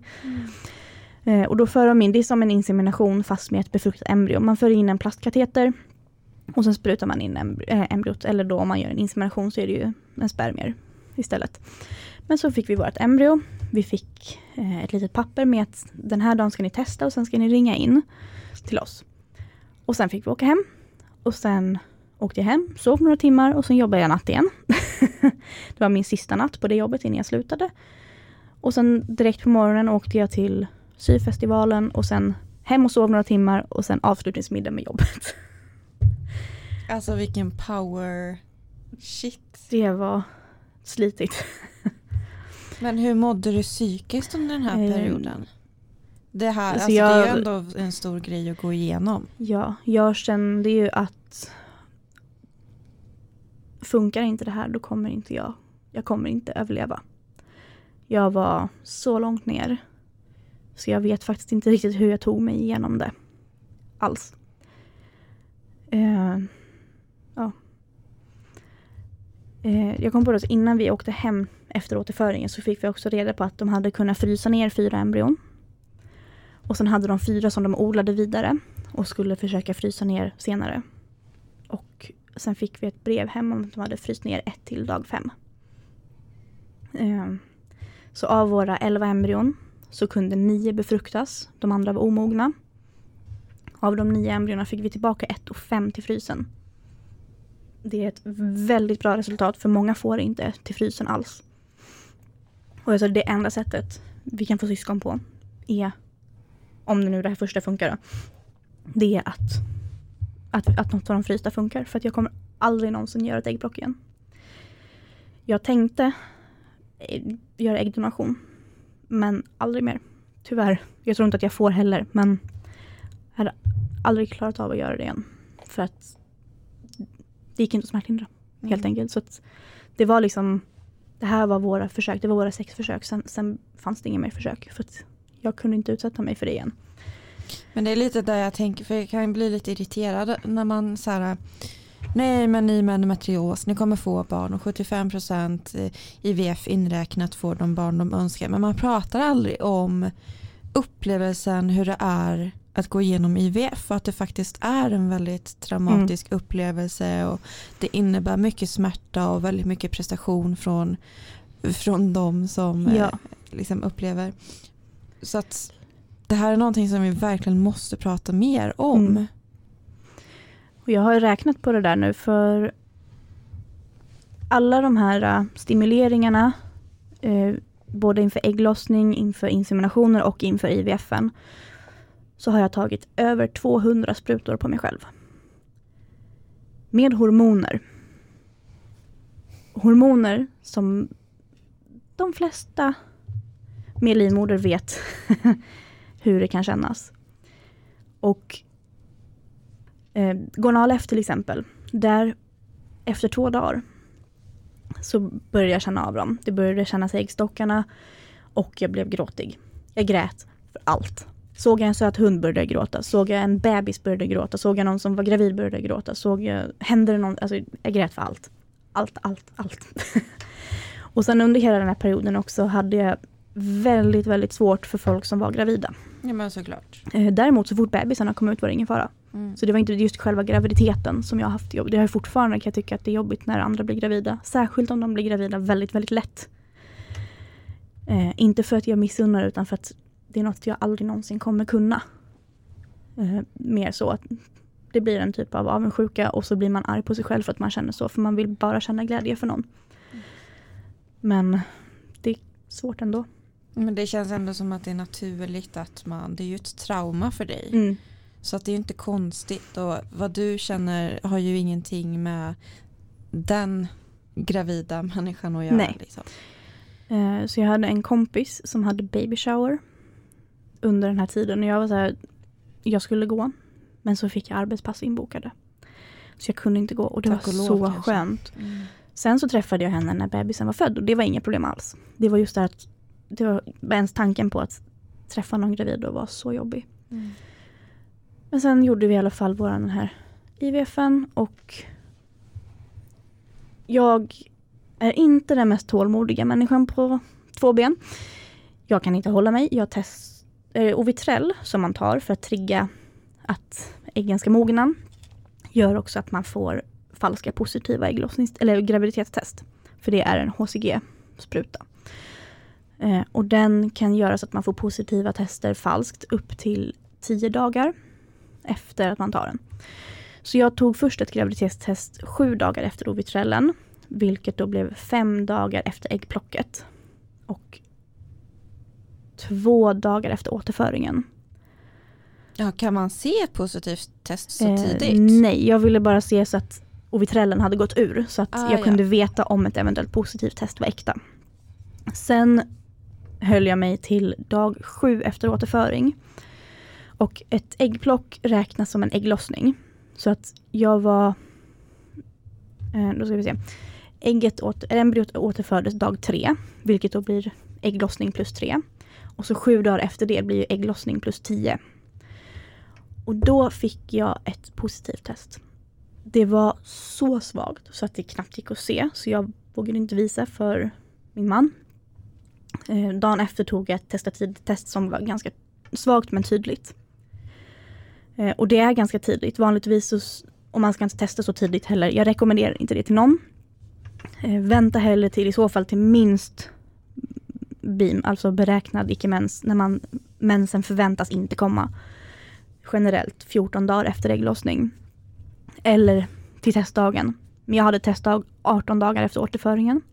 Jag kunde inte hålla mig. Sen testade jag en till två gånger om dagen fram till vecka 9. och när man gör IVF så får man alltid tid för ett tidigt ultraljud runt vecka 8, för att fastställa att det är en levande graviditet på rätt ställe. Men eftersom att vi bodde så långt bort så ville vi göra ultraljudet på hemplan så vi bokade privat istället. Och det var okej för kliniken så vi bokade privat och då i vecka sex. Så sex plus fyra. Eh, när man parar så så blir det vecka sju men den sjunde på, påbörjade veckan. Vården säger alltid vecka sex. Så då gjorde vi ultraljud och fick för första gången se vårt första barns hjärtslag. Åh, oh, nu ryser jag. och den veckan är på gränsen. För gärna vill de att man väntar till minst 7 plus 0 eller senare för att det kan vara så att hjärtat inte har börjat slå riktigt än vid den tiden. Och hur reagerade du när du hörde det där hjärtat slå? Um, vi bara satt och stirrade båda två. Verkligen bara stirrade. Och sen förträngde jag mer eller mindre graviditeten mm. hela vägen för att jag, jag vågade inte tro på det. Och varje ultraljud vi gjorde, då trodde jag på det en stund. Och sen när jag kände honom röra sig så trodde jag på det en stund. Men det var först när han föddes och jag fick honom ovanpå mig så föll allt bara föll på plats och det, bara, det, det är så här det ska vara. Han är min, han är ingen annans. Gud jag blir helt tårögd. alltså. Och efter din resa, jag förstår dig verkligen att det är då när du håller honom, mm. då kommer den här, allt du har upplevt, pressen lite släpper och mm. wow. Mm. Och hur gammal var du då? När han föddes mm. var jag 25, eh, tre veckor innan jag fyllde 26. Så att jag hann inte vara innan 25 men jag fick vara 25. Så vi gjorde IVFen några månader efter, för jag fyller i juli. Så gjorde vi IVFen i oktober och sen föddes han i juni. Han är också född lite tidigt så att jag hann, han var beräknad fem dagar efter min födelsedag. Jag hann. jag hann. Åh men det där gjorde ju han för dig. Så han kom lite prematurt men inte tillräckligt för att vara liksom far, farligt så. Han är född i vecka 36. Så att det är ändå, vi slapp neo. Vi, sen fick vi ligga kvar för att jag fick komplikationer och kunde inte röra mig. Eh, från epiduralen. Men i övrigt, om man kollar liksom på papper så var förlossningen bra. För mig var det mindre bra psykiskt för att jag var så rädd hela tiden. Och jag gick i samtal innan för att jag var rädd redan innan. Så jag hade, hade gått i Aurora-samtal där man träffar en barnmors, bors, barnmorska för att eh, prata om bland annat om man är väldigt rädd inför förlossning och vad, eller om, så, så att man kan komma fram till en bra plan tillsammans och få stöttning i, i och sådär. Och jag, jag, vill att vi ska komma tillbaka lite till dina förlossningar. Men vi kan bara avsluta den här IVF-historien. För ni frös ju in ägg. Mm. Och sen så ville ni ha ett syskon. Ja. Vi kan fortsätta där. Absolut. Eh, vi ville göra syskonförsök och den kliniken vi gick på hade som policy att man måste vänta minst ett år efter förlossning för att kroppen ska hinna återhämta sig. Och jag här, men jag var redo redan när han var några månader för att då kändes min kropp bättre än innan. och där hade jag också första mensen efter förlossningen. Då var jag så här, vänta, jag, det kommer blod, varför gör det inte ont? så jag hade min sant? första helt smärtfria mens någonsin och jag var så chockad. Jag var så här, Va, vad händer? Sen blev det tyvärr sakta värre och värre för varje blödning och när han var 11 månader så behövde jag ta smärtlindring igen. Men jag fick några månader när det liksom har varit, var hanterbart eller helt smärtfritt och det var helt galet. Ja, gud vad man samlar energi under de, den tiden. Mm. Och det kan ju också vara så att man också blir väldigt, väldigt trött när, när smärtorna väl försvinner för att det blir någon slags bakfylla på man har gått runt med smärtor länge. Men hur mådde du under graviditeten med din? Ja. Så jag behövde ingen smärtlindring. Däremot hade jag väldigt ont så att redan i vecka nio åkte jag in till akut för att jag hade så pass ont. Och då kunde de säga att det var ingen fara. Eh, fostret levde, rörde sig som det skulle, mätte precis som det skulle och antagligen så var det då endometriosen plus växtverken och gjorde att det blev så pass ont. Och växtverk gör oftast ondare redan som, som det är i den första graviditeten för livmodern är inte van att töja ut sig så mycket. Om man tänker på att den ska töja ut sig vad är det, 160 gånger sin storlek. Det är någonting så helt galet hur mycket den ska töja ut sig under en graviditet. Så jag var helt, jag kommer inte ihåg siffrorna men det var mycket. Eh, så det är klart det gör ont. Så och det, det triggar ju... väl endometriosen tänker jag? Eller? Ja. Eh, och har man on, ont där liksom i vanliga fall så, det är, så är det inget konstigt. Mm.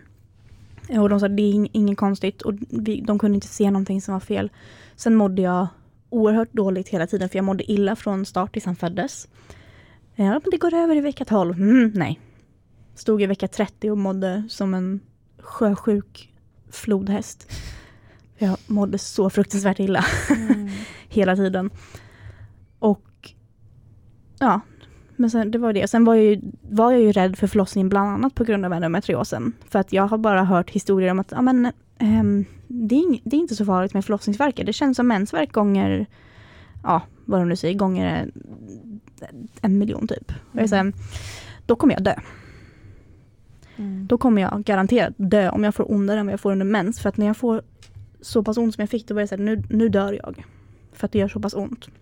Nu kommer jag dö. Och skulle jag få vara, alltså är helt så jag, jag kommer dö om det gör ondare än så under förlossningen. För att återgå till, eh, till det här syskonförsöket då. Så ville vi göra så, tätt, så fort som möjligt. Så när han, han fyllde ett i juni och sen stängde kliniken för sommaren. Så att vi fick boka in ett besök i augusti. Det är så jäkla dumt att de stänger för sommaren. Herregud. Så bokade vi in det och så kom jag dit och eh, och det var dels hade, hade jag honom med mig och så bara så fort jag kom satte min fot i Uppsala när jag gick av tåget så var panik för att allting bara och så såg jag kliniken när vi kom upp till sjukhuset och så gick in och bara jag tror det var när jag gick därifrån sen som det bara började grina för att jag bara ork det var för mycket. Eh, Och jag var så rädd och bara fick de här flashbacks typ från äggplocket. Och sen pratade jag med läkaren och sa, men du, eh, för när man gör syskonförsök då måste man betala själv. Vi hade ju tur, eftersom att vi hade frysta embryon så blir det ju billigare än om man ska göra en hel IVF. Så vi betal, betalar 11 000 för återföring av ett embryo. Och hade vi gjort en hel IVF då hade det, jag tror att det ligger runt 30 000. Eh, så det är ändå eh, en del pengar och så kanske det inte funkar. Eh, då ligger man där 11 000 ut och det händer inget, eller 30. Eh, det är de som har lagt flera hundratusen för även första barnet. För att hade vi inte fått landstingsfinansierat så hade vi betalat själva. Eh, men ja, så vi pratade med läkaren och då var så, ja, men ditt BMI ligger för högt. Du måste gå ner 6 kilo. Och och så får vi som höras igen och vi tog de här proverna igen som man gör. För man måste lämna virusprover för att se så man inte har typ syfilis och eh, HIV och lite allt möjligt smått och gott. Eh, Jag har tagit så många sådana prover under de där åren. Jag är jätteren. Jag har massa annat men inget sånt. Så det är bra att veta i alla fall för mig. Men eh, sen lyckades jag till slut fixa det BMI. -et. Så jag låg precis under gränsen och ringde att nu är mitt BMI klart och så kom vi fram till att om du får en ägglossning den här cykeln så kan vi återföra den här cykeln. Och det här var i november 2018. Första IVF gjorde vi i oktober 2016. Så nästan prick två år senare. Och första var då ett år och fem månader. Och så eftersom att jag har PCOS så var planen att vi skulle stimulera ägglossning. Men jag hade tur och fick en ägglossning. Så jag ringde dem och vi bokade in eh, och då fick jag välja. Vill du återföra ett fem dagars embryo eller ett tre dagars embryo? Och då valde vi fem dagars embryot. Det, hade, det var bara ett som vi hade. Som var fem dagar och jag slapp ta ledigt en extra dag. För annars hade vi fått återföra på onsdagen. Men då slapp vi det, så kunde återföra på fredagen, så då var det ledigt. Och sen hör de av sig på torsdagen. Kan du komma hit och väga dig så att vi slipper återfrysa embryot ifall ditt BMI är för högt när du kommer hit? Jag, jag kan inte åka till Uppsala innan lunch när jag är på jobbet. Jag hinner, alltså det går inte. Annars måste man väga sig när man kommer dit för att är, är ligger gränsen ett hekto över då avbryter de, då får man inte återföra. Eh, så hade jag tur i slutändan och lyckades ja, jaga rätt på en, en jätte, jättesnäll undersköterska. Då fick vi i alla fall återföra dagen efter det. Jag slapp väga mig när vi kom dit så jag kunde äta både middag och frukost som är ordentligt. Och vi gjorde samma som vi gjorde inför första återföringen. Eh, det glömde jag berätta när jag berättade om första. Att vi var in på H&M då och köpte, vi valde varsin grej, så jag valde en body och min man valde ett par strumpor som vi köpte innan. Så vi gjorde samma sak inför den här återföringen. Så jag valde ett par byxor och han valde en body. Och sen åkte vi in dagen efter, återförde vårt embryo och sen åkte vi hem. Och eftersom att det här var ett fem dagars embryo så ligger man ju fem dagar efter ägglossning och då kunde man ju börja testa ännu tidigare. Just det. Så jag började testa redan tre dagar efter återföring. Då var det negativt. Men sen testade jag dag fyra, vilket motsvarar dag nio efter ägglossning. Och det blev positivt. Alltså, Och ehm, och det finns en, en, en till twist här. Mhm. Som jag bara längtar efter att du ska få Och- berätta. Och, eh, sen var ju för, vi var ju på den här um, feministisk marknad Just det. och då var jag gravid. Men jag hade inte gjort ultraljuden så jag ville inte berätta något för någon. Och jag mådde så illa. Ja, det var jag fruktansvärt. kommer ihåg att du inte mådde så bra. Ja, jag mådde så illa. och jag började må illa på en gång. Jag, där också att de, för de flesta kommer illamåendet runt vecka 6-7 generellt säger man. Mm, de ljög. Jag började må illa innan jag ens hade beräknad mens. Båda gångerna. Men jag har hört att illamående är ett väldigt bra tecken på att allt är som det ska. Mm, då, kommer, då vet man i alla fall att hormonerna håller på. Ja. Och sen var ehm, så ring, igen gjorde vi att vi bokade ett eget ultraljud eftersom att kliniken var så långt bort. Så vi bokade vecka 6 plus 5 den här gången, en dag senare än första. Sen kom i alla fall ultraljudsdagen och hon pratade bara engelska. Och så låg vi där och, och så startade hon och gjorde ett vaginalt ultraljud för att det var så tidigt. Och så tittade hon runt och jag kommer ihåg satt där och bara tittade och så bara "Nå- någonting stämmer inte. Och så öppnar den här ultraljudskvinnan munnen. Do you have twins in your family? Nej. Men nu har vi det. Wow! Alltså jag lyser så. Wow! Så vårt återfödda embryo delade sig till två bebisar och blev enäggstvillingar. Ja, alltså Så, enäggstvillingar också. Ja. så ett embryo, nej förlåt, ett äggplock, två embryon, tre barn. För bara fem år sedan trodde jag att jag aldrig någonsin skulle bli förälder. Och så fick jag tre stycken. Nu gråter jag. Gud, ja, det här alltså det är en sån eh, fin berättelse och du har kämpat så himla mycket. Alltså, du har verkligen lagt hela dig själv i det här. Och som du själv säger att du hade aldrig överlevt att gå igenom det här en gång till. Nej. Och jag hade, hade jag inte fått första så hade jag nog inte stått här idag. Och nu är du, är du liksom trebarnsmamma. Ja.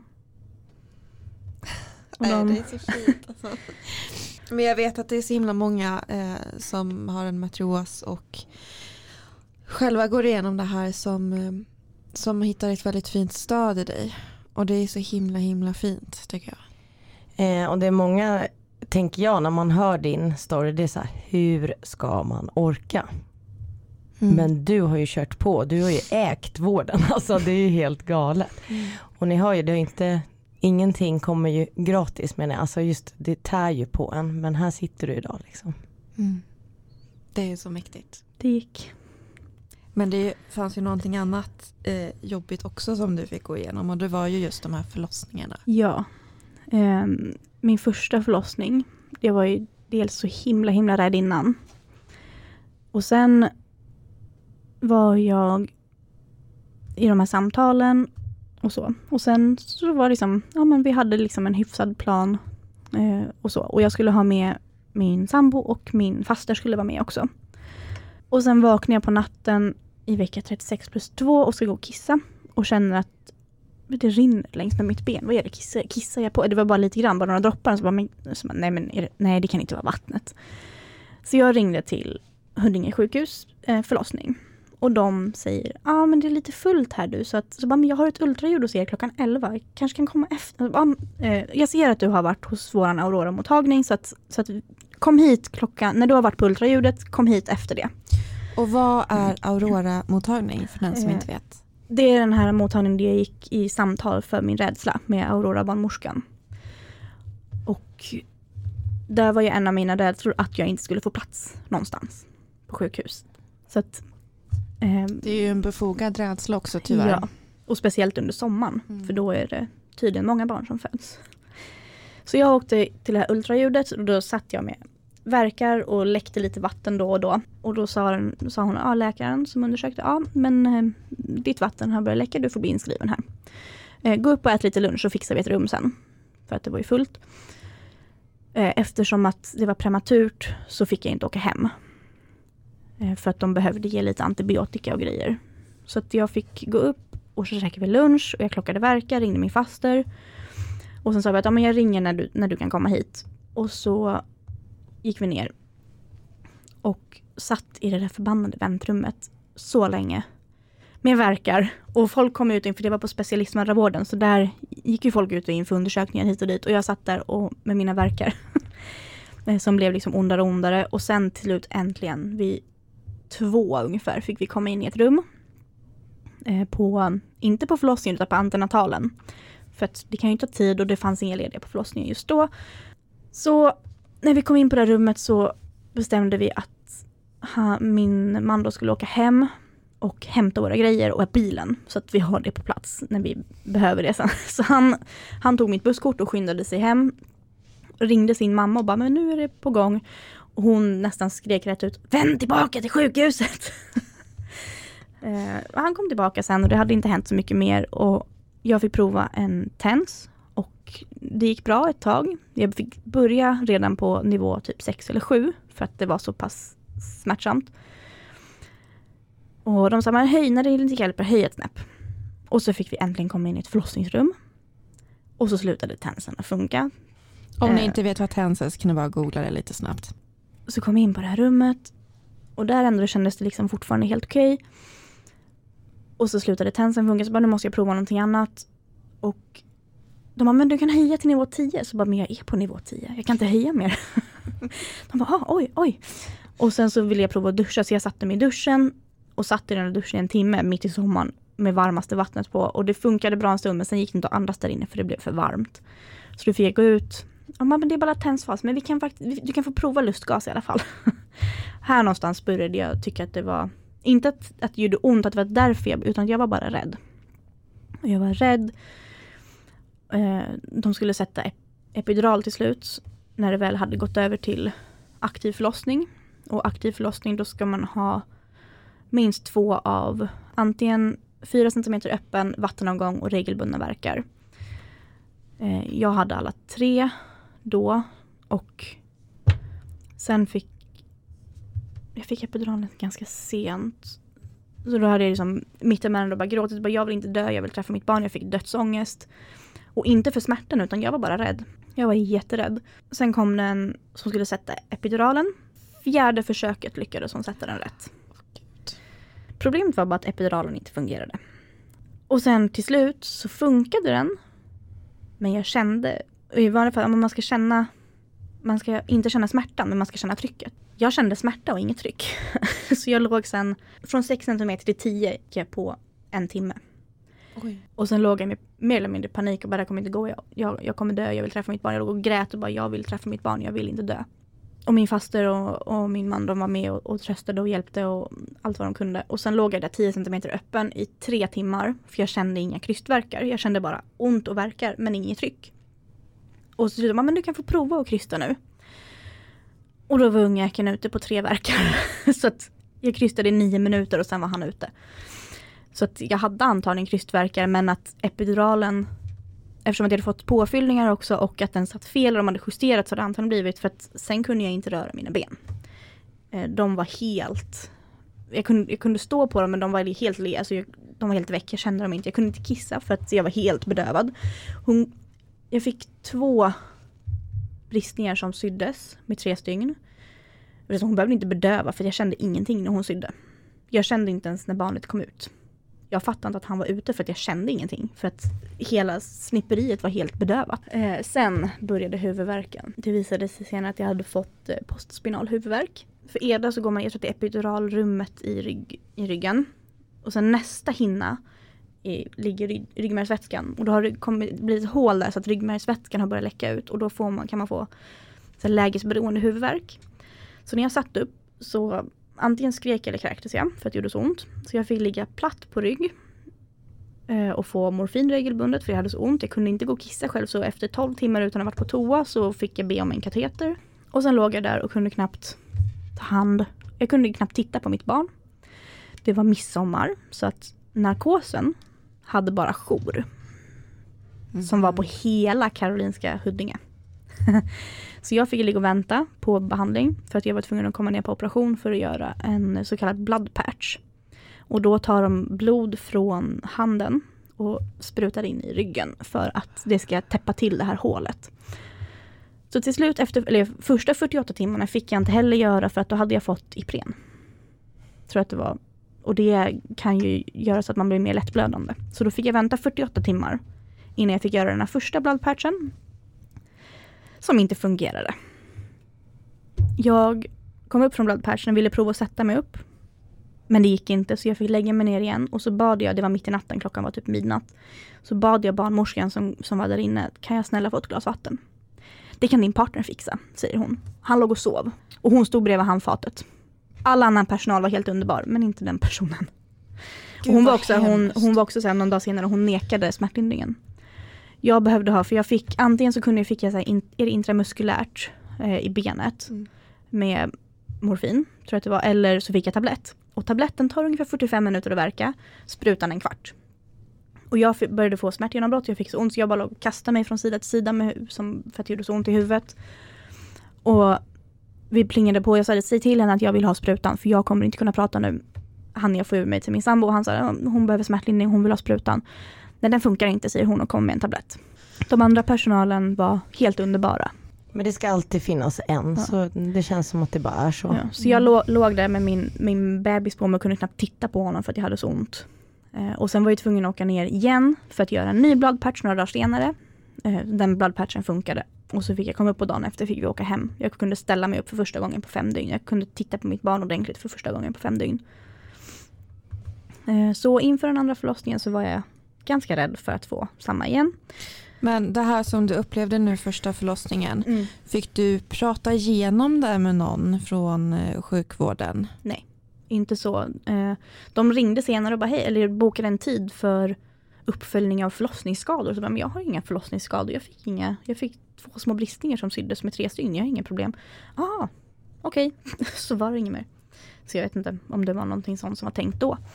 Men eh, nej, ingenting. Sen så fort jag började gå hos barnmorskan andra gången så sa jag på en gång att jag är jätterädd. Jag vill inte ha någon epidural. De får sticka den vart de vill men inte i min ryggrad. Jag tar heller in en nål i mitt öga. Jag vill aldrig mer ha en nål i min rygg. Ehm, sen när vi fick reda på att det var tvillingar, då är ju risken 50% för kejsarsnitt. För du får inte föda vaginalt om tvilling A eller tvilling 1 ligger i säte. För att då kan det bli svåra komplikationer och de kan fastna i varandra och typ, jag vet inte exakt vad som, det, det är inte bra i alla fall. om det blir snitt då ska ni söva mig. För jag tänker inte ha en nål i min rygg. Finns det någon risk att man kan drabbas av det igen om man har drabbats av det en gång? Jag tror inte att det ökar risken. Nej. Men jag ville inte ta minsta lilla, den är ganska liten risk överlag. Jag tror att det är en av hundra får den här punktionen i. Och det är jätte, var inte, när jag läste på i alla fall så var det väldigt ovanligt. Så att, Men det är också, det ligger ju så nära till hands, det triggar ju dig. Alltså våra minnen är ju det vi har. Mm. Det är ju det är så hemskt när sköterskorna faktiskt inte lyssnar. Att nej men det här ska funka. Ja men jag har Mm. faktiskt varit med om det här förut. Jag vägrar. Ja. Mm. eh, så jag, fick, jag pratade med min barnmorska om det nästan varje gång. Jag pratade med eh, jag fick träffa en Aurora barnmorska och pratade med henne och jag hade skrivit ett jättetydligt förlossningsbrev.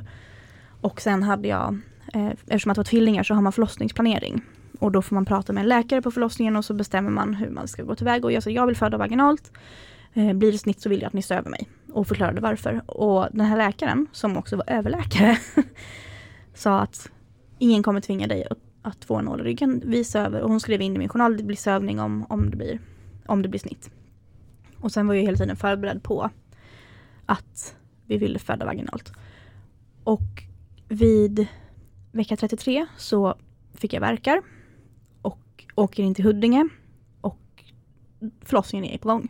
Var det normal eh, tid då vecka 33 för tvillingar? För då är det ju lite tidigare, eller hur? Ja, alltså det är fortfarande ganska mycket för tidigt. Ja. Eh, generellt så föds tvillingar 50% föds innan vecka 36 tror jag. Mm. Eh, och jag själv är född prematurt och mitt första barn är prematur. Så det fanns och sen var de två och jag hade redan börjat, min livmodertapp hade redan börjat förkortas redan i vecka 29. Så risken var ju ökad. Men vi var där på Huddinge med verkar och de gav mig Brikanidspruta för att stoppa verkarna som inte funkade. Jag fick eh, spruta för deras lungmognad. Och sen fick jag ett dropp och sen så sa de att eh, det är fullt på alla neonataler i hela Stockholm. Du måste åka till ett annat sjukhus. Så jag bara, men sen till slut blev det Örebro. Så där fick jag ligga, trots att jag hade verkar varannan minut och öppnade mig till 3 cm så stoppades det. Så de stannade kvar. Efter 10 dagar fick jag åka, eller 11 dagar fick jag åka hem. Det gick tre veckor till och så i vecka 36 plus 2 igen fick jag verkar och fick åka in. Och det var bara tennsvas så fick jag sova kvar över natten eftersom att det var två. De bara, ah, men det kommer gå fort. Eh, när det väl liksom kommer igång. Och sen dagen efter, då var klockan ungefär 11. Så kom ronden och så sa de att ah, men nu är det igång. För då hade de kollat hur öppen jag var. Då var jag ungefär 4-5 cm öppen. Jag hade regelbundna verkar. Och det var på gång. Eh, de bara, vi tar inte lite vatten för då kommer det gå fort. Gick jag där, satt med mina verkar och sa det väldigt tydligt från början. Jag vill inte ha epidural jag, kan- vill, jag kan prova lustgas, TENS, så, men inte epidural. Jag vägrar och förklara varför. Jag gav dem mitt förlossningsbrev där jag tydligt har beskrivit vem jag var, hur mina rädslor var, hur jag reagerar i stressiga situationer. Jag förklarade hur jag ville ha det när under tiden jag får verkar och under tiden som, som själva kryssningen, vad som är viktigt för mig, vad som är viktigt när de är födda och lite sådär. De tog mitt vatten klockan två och då började verkstormar, så jag hade verk på verk på verk på verk utan verkvilan. Vid 14 och 28 började jag krysta. Då låg jag på sidan. Jag krystade upp, sju minuter var tvilling ett ute. Det var alltså 30 minuter efter vattnet togs. Och då var jag på 6 cm, så från 6 cm till en bebis ute tog det 30 minuter. Klockan 15.06 började jag krysta igen. Samtidigt som Noel och tvilling 1 låg och försökte amma så krystade jag ut hans tvilling. På två minuter. Vattnet gick samtidigt som han föddes. En krystverk. Och så var han född. Så på en timme ungefär från att de tog vattnet när jag var 6 cm öppen så var båda födda. Bara lustgas, jag slapp epiduralen och allting bara kändes så fantastiskt. Vilken revansch du fick. Ja, verkligen. Och hur, eh, hur mår barnen idag? De, hur gamla är de de nu? De äldsta är, han fyller fyra i juni och de andra två fyller två nu i juli. Shit vad fort tiden går. Jäklar, för jag har ju följt dig på den här Ja. resan. Jag har ju följt dig sedan 2016. Det blir ju fem år nu. Eh, shit vad tiden går Mm. fort. Jag vill ju att du ska ge några kloka ord till någon som faktiskt kanske genomgår det här nu eller har funderat på det. Också kanske har endometrios men har du några kloka ord inför den här IVFen tänker jag. Du är inte ensam. Det, du är inte ensam. Det är okej att känna som du gör. Det är okej att stänga av sig från omgivningen eller från nära eller att, att bara skärma av de jobbiga grejerna och bara tänka på det bra. Och det är okej att be om hjälp och stöttning. Man behöver inte bära allting själv. Gud vad du är klok. Eh, jag har en liten fråga också. Som jag vet att många säkert kommer vilja, eller som undrar över. Att du har endometrios och hade ont även under dina graviditeter. Fick du ta någon smärtstillande? Eh, ja, man får göra det. Jag behövde inte. Enda gången jag tog smärtstillande var med första när jag fick njursten. Då fick jag smärtlindring. Men annars så behövde jag inte ha smärtlindring för endometriosen på, under graviditeten. Däremot så fick jag i samband med efterverkar och då med, med den här huvudvärken efter första så fick jag morfin. Men det var ju inte på grund av endometriosen. Många med endometrios har fått Citodon under graviditet. Men det ska man ju absolut diskutera med sin läkare och eller Mm. barnmorska i första hand och sen kanske läkare på mödravårdscentralen eller specialistmödravårdscentralen. Det är i alla fall ingenting som man behöver vara orolig för. Nej. Nej. Det finns alltid en lösning. Jag tycker att ni ska gå in och följa Chrissy på endometriosen på Instagram. Som om du har någon app som heter Instagram. Jag kan hjälpa. Men gud vad hon uppmärksammade att jag sa det. Tack för att du var med oss idag. Jag sitter helt tyst. Vilken resa du har gjort. Du är så otroligt stark och jag är väldigt imponerad av att du klarar av att sätta ord på allt det här också så himla fint. Det här är ett rekordlångt avsnitt kan jag säga och eh, det ska det få bli för det här är ett viktigt ämne att prata om. Tack så jättemycket för att du var med. Tack för att jag fick vara här.